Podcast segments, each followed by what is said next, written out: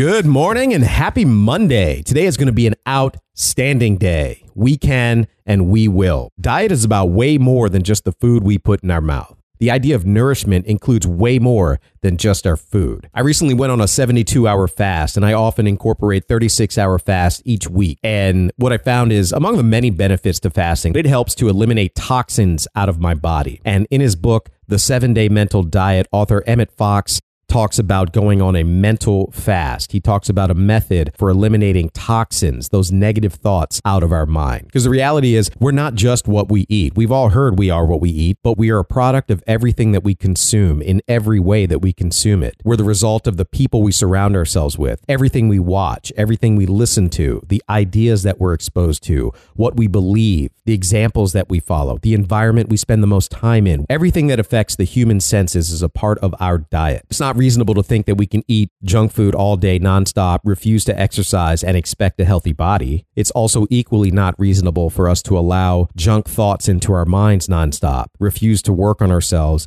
and expect a healthy mindset. We take care of what we eat and don't consume all day. We choose healthy foods. We perform regular exercise in whatever form makes the most sense for you and your body, but you do something physical to maintain a useful, healthy, strong body. Likewise, we have to do the same with our minds. In order to maintain a resilient, positive, healthy mindset, we must make healthy choices in the diet of what we think, what we hear, what we listen to, who we spend time with. All of that goes into what we actually believe. And in the same way that we maintain our physical diet by making sure that we put in healthy foods, we have to do the same thing with our mind. To maintain a resilient, positive, healthy mindset, we must make healthy choices in the diet of what we intake, what we think, view, hear, the company we keep. And as with the requirement for a consistent practice of physical exercise for our physical health, we also maintain a healthy mindset with consistent practice of mental exercises. These come in the form of gratitude lists, I am statements,